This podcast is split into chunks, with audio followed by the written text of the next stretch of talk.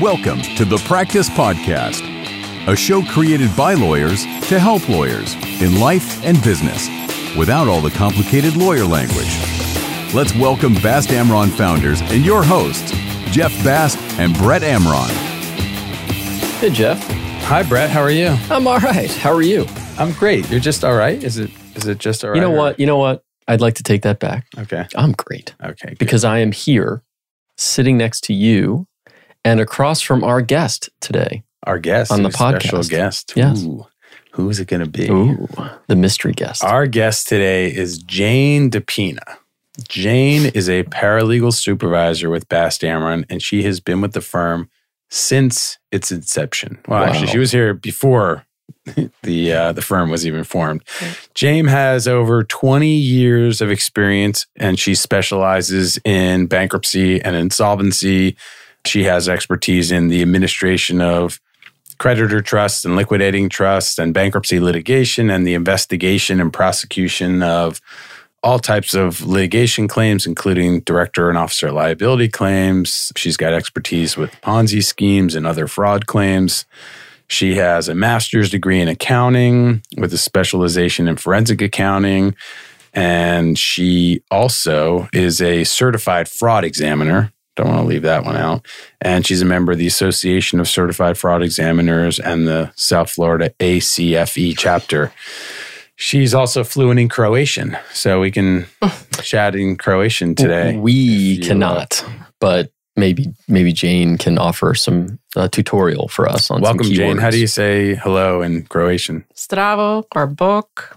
Bravo. I like that. Zdravo. All right. That's every morning now from now on. Welcome, Jane, to the podcast. Thank you. Yeah. Zdravo.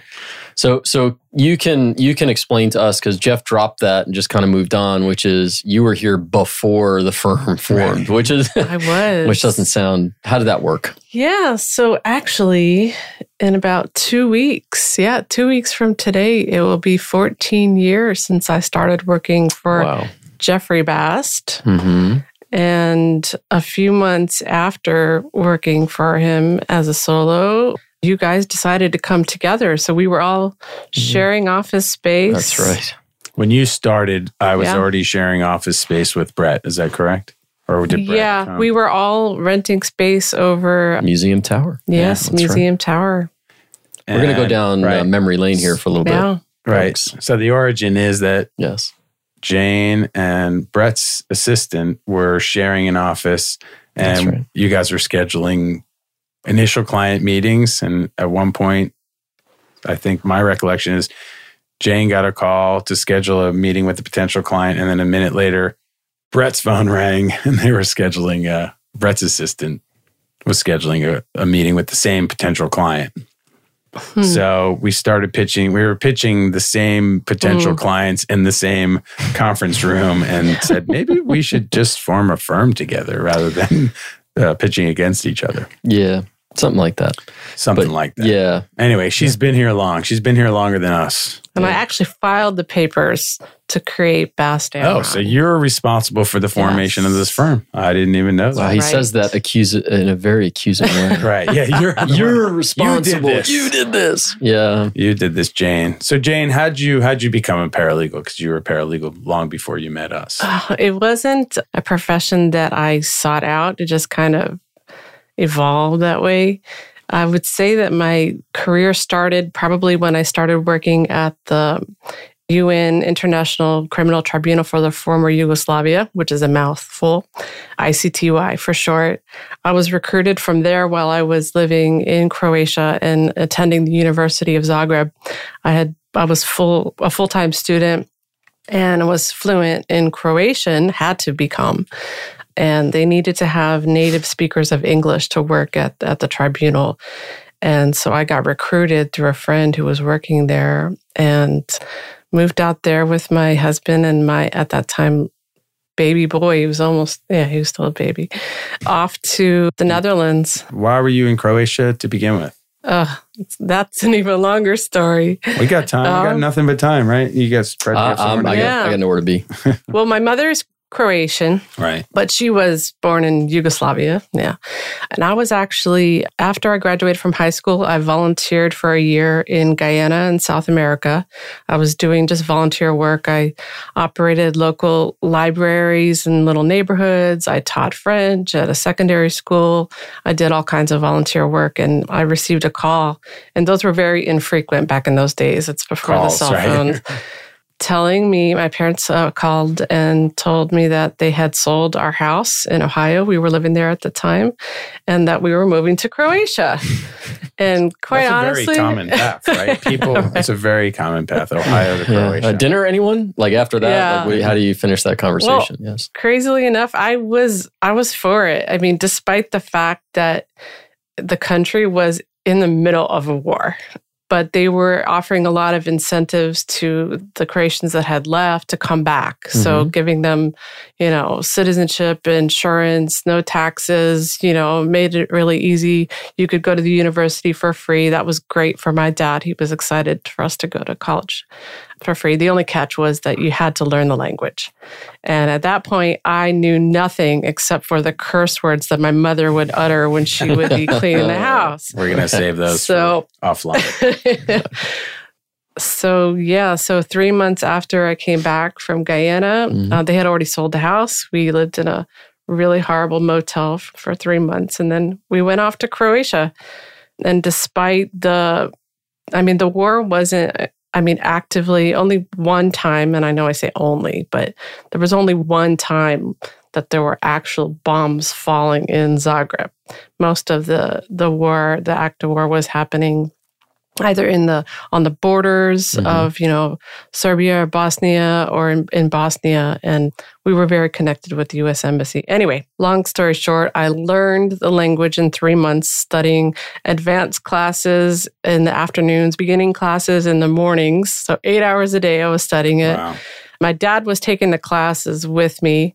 He did not do so well. And I had to take entrance examinations for the university to to prove that I knew the language and I passed and got in. At that time I was studying education. So it was a different path than than um Hmm.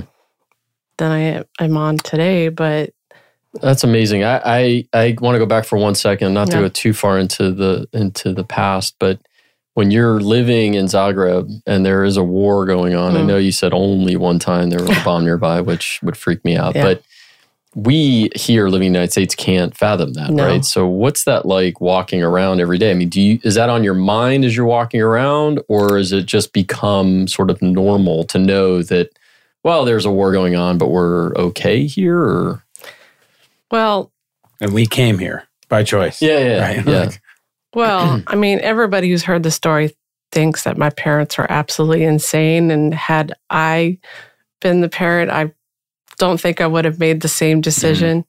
But my dad was always very adventurous. And because we didn't really see the war actively, Mhm. for him, it was almost exciting. He would. Our, his entire family thought that we were like in bunkers and and there were bombs falling every day, and he would let them believe that and oh, if write letters. Instagram was alive back Right. then, what he would have created, uh, would have, you know, the family was Yeah. in Ohio. His family was no, where was his no, we. I have family all over. Oh, I come from a very Right. large But family, they weren't. They were in the U.S. Right. Those. Yeah, they were all in the U.S. Mhm. But I mean, we didn't really see a whole lot of it. If we would venture out and go, there were certain places like there's, you know, Croatia is really well known now for its tourism. Mhm. And there are some destinations that everybody knows about. There's this one place called Plitvice National Park, which is a beautiful place in the countryside that has uh, waterfalls, and it's all over social media.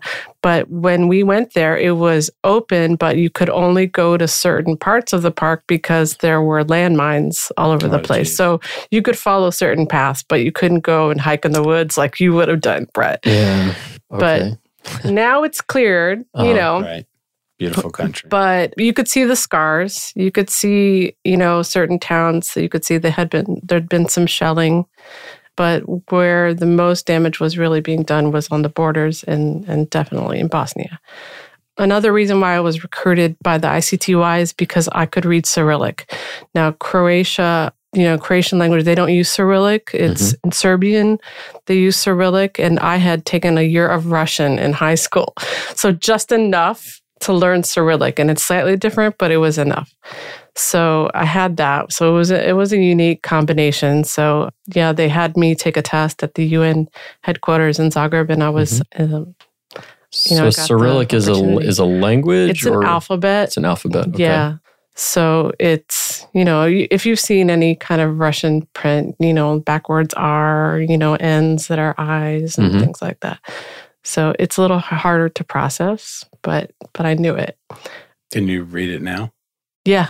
Yeah. I mean, I really don't speak Russian because, you know, sometimes when you're learning a language that is similar to another, once you've used another language a lot, it gets replaced in your mind. But, you know, from the the first language you were learning, like Spanish, Portuguese, I mix those up all the time.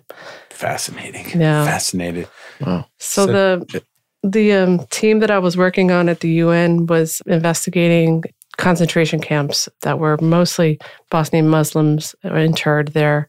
We had like an entire vault of documents that were seized from different police stations and I had to, we had to read them we had to find the evidence it was all very very manual and we had an excel spreadsheet where we Mhm. would enter in like the Right. translations That was high tech. yeah, that yeah, time, it was, and we had a we had diskettes, you know, those, Oh, those yeah. floppy Yeah, disks floppy that we would the save them on. or the, The little one? ones, Oh, the little little, ones. little hard ones. Yeah. Oh, Mhm. okay. But Right. funny aside, we had a you know at the UN you have very international staff, so people from everywhere in the planet, and our division supervisor was from New Zealand. And we had a really, really big office. There was lots of desks and lots of people from all over former Yugoslavia on the team. And our supervisor came in and said, Tomorrow you're going to get new discs. And we were really excited. We're like, wow, because these desks that we have are such crap. You know, we, we were excited we were going to get new desk. It was going to be a new office, you know. And then the next day he came with a box of floppy disks. oh, discs, not meant desks. Right. Ouch. disks. Yeah, it was funny. So, Ouch. yeah. and I, I I am sure we could do an entire episode on your work yeah, at the yeah. UN and the criminal courts. How did you find yourself Yeah. back here in the United States? It was two years working there. It was very intense. Mhm. It's really hard to to sustain that kind of work and the kind of investigations we were doing. Just Um, emotionally, you mean? Emotionally. yeah, draining, and right? you couldn't Yeah. talk about it. It was very, very, very high security, and you know. And I also I wanted to grow at the UN organization, but at that time I hadn't finished my degree, Mhm. so my bachelor's degree because I had left in the middle of my degree from Croatia. That I, I was two years into it. So we made a decision to go back to the US. My parents had moved back with my brothers to Colorado. And so we decided to move back so that I could go back to school. And then um, I eased into it by first taking a paralegal certificate course because I got a job with a, a local attorney in Fort Collins, Colorado, and he gave me exposure to a lot of different kind of legal work. We did bankruptcy, and he hmm. said, "Hey, I'll pay for you to do the paralegal certificate course, and then I'll give you a raise when you finish it." And I said, "Okay." Sounds like a good Nice. deal. Yeah. So Nice. yeah, Yeah. so just kind of fell into it, and And now you are not only a paralegal, but a certified fraud examiner. So, wait, so for the folks out there who don't practice in this area, what is it? What does that mean? A certified fraud examiner? There's a association of certified fraud examiners has a accreditation, the certification for for people who want to specialize in investigation of fraud. So there's a very rigorous, you know, sort of uh, process you have to go through. You have to go through applications. You have to have referrals. You have to have experience. You have to have knowledge. You can have a combination of both. I had obtained my master's degree at, at FAU in forensic accounting. That was a very, very demanding but exciting program. I was able to do it completely online while working here Mhm. full time. And it was it was always my goal to be a CFE. And and you know what led me to that Mm. was working on that very exciting fraud case with Mr. Amron over here. Oh yes. Yeah. That very exciting unnamed. We shouldn't. That should- is it unnamed fraud Yeah, case. Yeah. We, we've only had one. No, that No. one had led you down the path. Right. Yeah. Right. So No, you it worked on was- an Right. exciting fraud case. Yeah. And Yeah. decided, all right, I and you kind of yeah you got to see what the forensic accountants were doing and and and the kind of digging that we do here which Mhm. equates a little bit to because i know i have a very different but i have some criminal right, Right. Uh, work in, in my past and so you worked at the criminal court the un as well as paralegal and so while we're not doing criminal work right Yeah. we build the cases Yeah. as if you were working as a prosecutor or on behalf of criminal court right Right.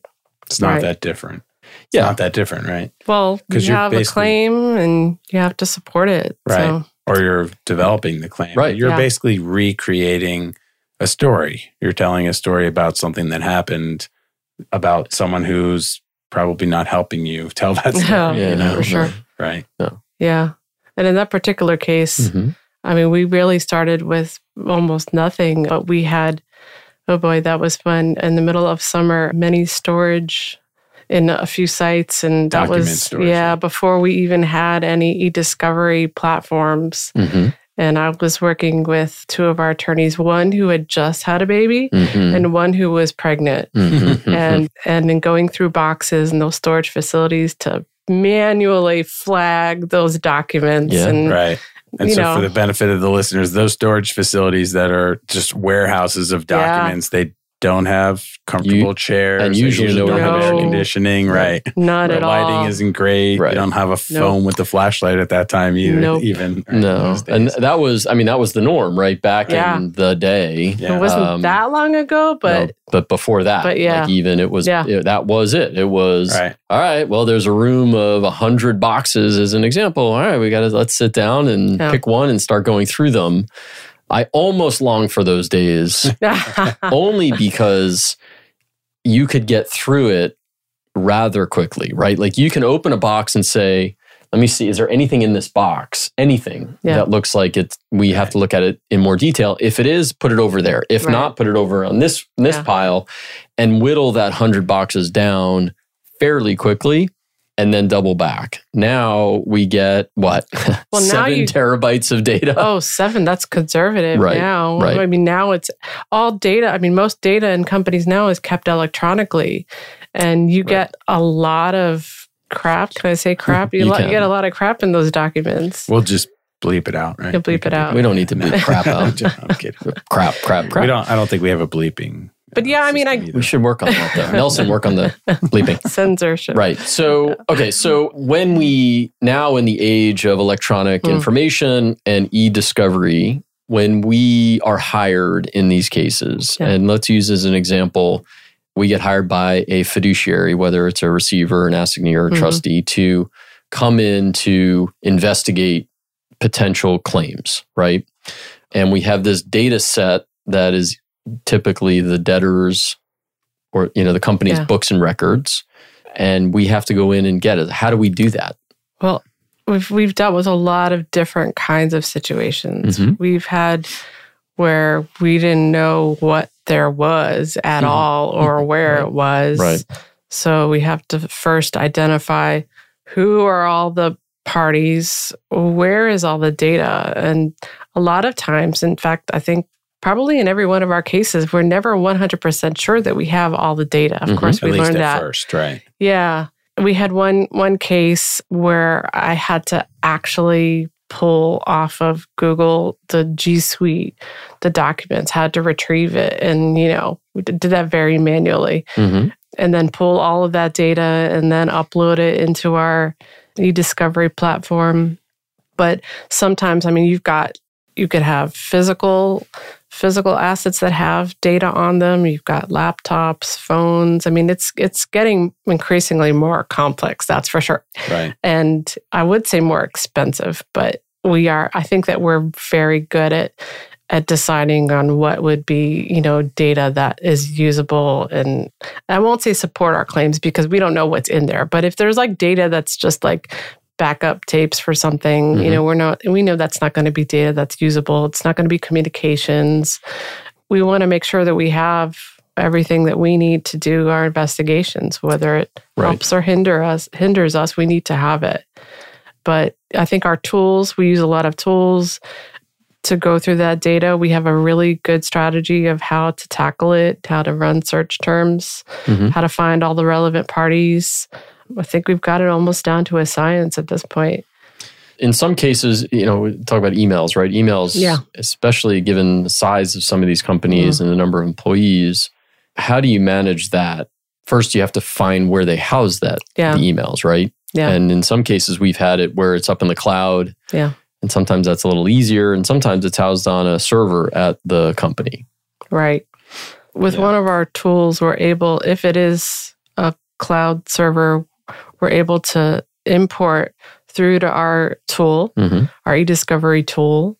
But we're not going to go and import every single user's email box. Right. I mean, you could have hundreds of people in a company, and you know, maybe only ten of those users will have data that's that's something that we that we need. Right. So that's why we identify who all the quote unquote players are in a case.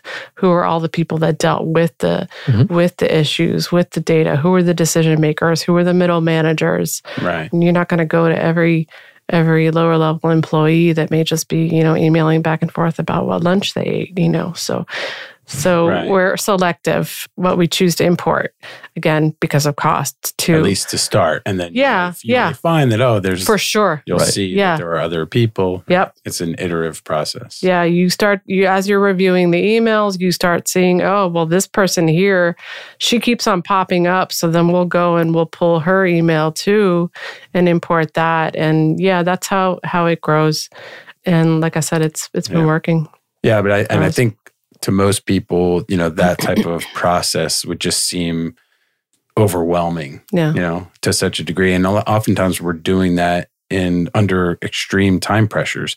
Not Right. to mention the hostile environment where, for example, you mentioned the cloud, but maybe we don't have the passwords or we're not getting the passwords mm. and we're fighting with the other side to get the passwords so we could gain access or or they give us a password and it doesn't exactly work or We've had that a time or two. Yeah. Yes. Yes. There's ways to hack into that, but that becomes expensive and time Yeah. consuming. Yeah, it's just Yeah. another hurdle in, Yeah. a, in a challenging process. and i'm definitely not a hacker we have to We gotta get a hire third people. party We to hire do the that hackers. computer That's right. forensics to do that but but i think that part of the way that we handle these cases is that before we start with with importing anything we have a plan. We identify who again who all the players are what are all the potential data sources. You know we don't just go in blind into a case. Yeah you would be overwhelmed if you just If you just heard 10 terabytes, you'd be, you know, it's just, uh, just yeah done. we have a few cases. We've been told there's like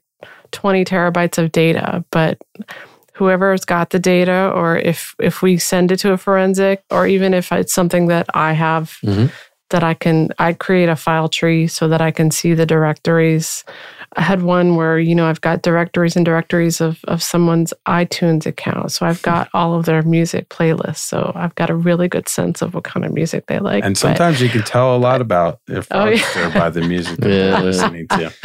Um, what- Small F, not Jane, big F. what- But that's a do lot you- of data. What, what do you, how, what, you know, why do you like this kind of work? And by the way, maybe that's presumptuous. Um, do you like I that wouldn't kind be of here work? for And if so, 14 why? years. Exactly. Yeah. Why do you, why, didn't, why do you, yeah. why, why do you, why do you love the fraud cases? Well, I love investigation. I never take people at face value, you know, but You I have a good also, nose. yeah, and I, yeah, I have a really good nose for for BS, and you know, and we live in Miami, and South Florida is very fertile ground for for fraud and mismanagement. Yeah. I mean, I think that's why we're we're so Right. busy.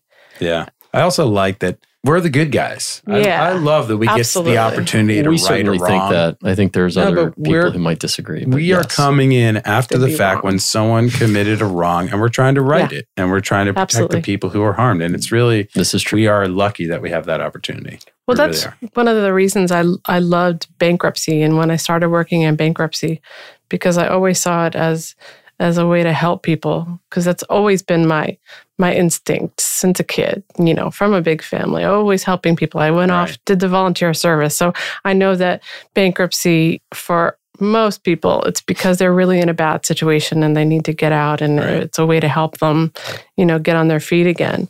But but like you said, it's it's a pleasure for me to to work on cases where I know that there was some wrongdoing Right. and to figure out how it was done and and see justice. I have a strong sense of justice. and- yeah.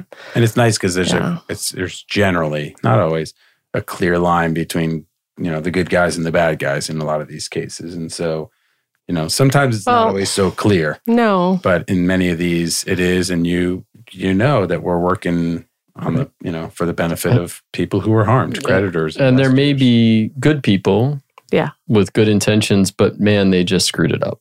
Yeah, that's and true. and that it's not always and the, and and therefore, you know, they Yeah. still have liability. it's not always you know. intentional. Yeah, that's It's- a good point. Sure. you know. not always, but Good people you- make bad usually- decisions too. Yeah. No, but That's but, true. Yeah. but Yeah, we're no. not saying, by the way, yeah, Yeah. I, I, you're, you're right. But to there say are- bad yeah. people is wrong. Is Yeah. Yeah, there's- mischaracterization. yeah. There They no their behavior was it's bad. very seldom so black and white like we're good versus bad. It's always that murky area in the middle, but Gray. but it's very satisfying work that you know that you're Mhm. you're doing something to try to recover cuz We've also worked on lots of cases where we're having a lot of contact with the creditors, the administration of, of, of creditor trusts, where you hear those stories every day. Yeah. People who invested their entire life savings. It's their retirement, or yeah, This is their retirement. And Yeah. then you've got to tell them, I'm sorry, but it's gone. you're going to get maybe 3% you know so we try so hard really this is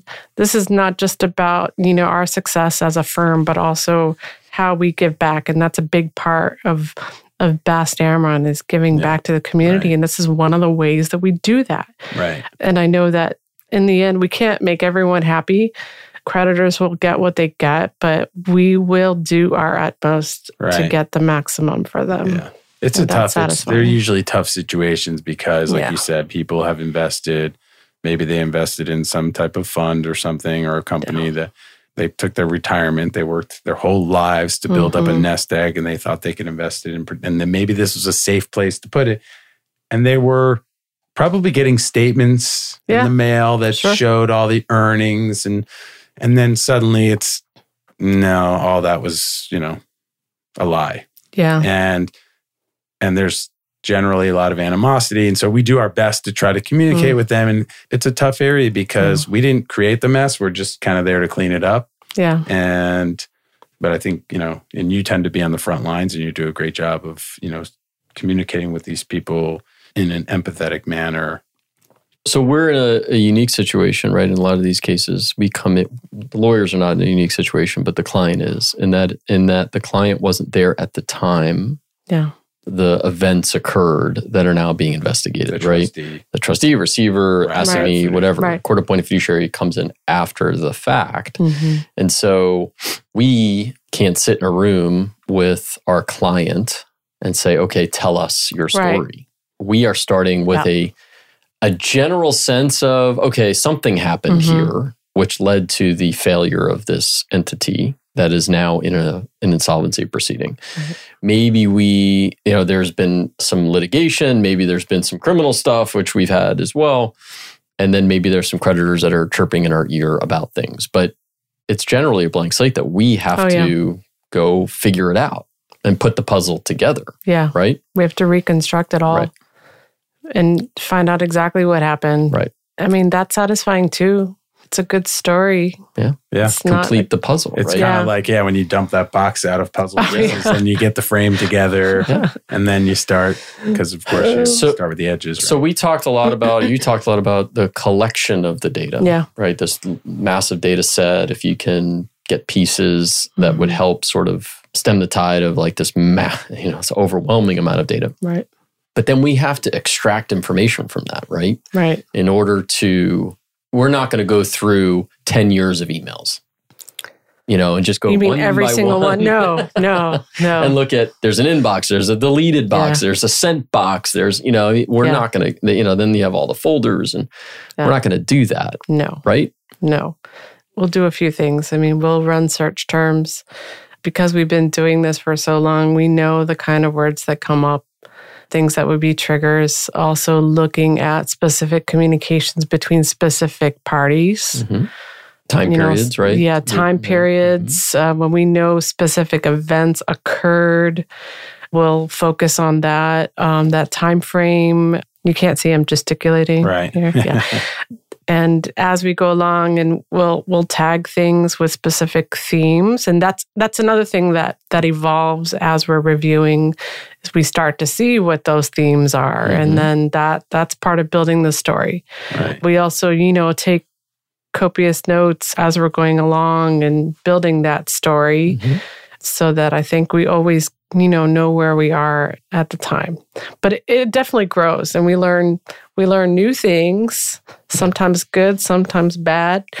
And our story grows. And then when we feel that we have built that story, we have reconstructed um, what we need, then we're ready to make our claim. It's a true investigative Mhm. trail, right? And it leads Yeah. you on many paths. It's impressive. It's Yeah. impressive. I, Uh, I agree. I'm impressed by I- by by you guys, I'm impressed. by you both. Jane, this has been fun. I feel like we. Wow. Uh, I We feel could like go we've on. only- We we could could go on. scratch the surface, but we're gonna we'll have to have you back on the show. There's a number of topics upon which we can have you back for individual episodes. Right, yeah, I feel like. we could do one on the whole UN and. You know, oh, I- that's Anyway. fascinating. I, I, yeah, that could be really fascinating Parallels this- with this- the Ukraine. th- this was Yeah, fun. for sure. Nelson, thank you. Jane, thank you. If you enjoyed this episode, please give us a five star review, share the show with your friends and family, follow us, subscribe wherever you get your podcasts, and please catch us next time. Thank you, Jane. Correct. Thank, you, It was Nelson. For more information on this show and other resources, visit bastamron.com and connect with us on LinkedIn, Facebook, and Instagram at bastamron.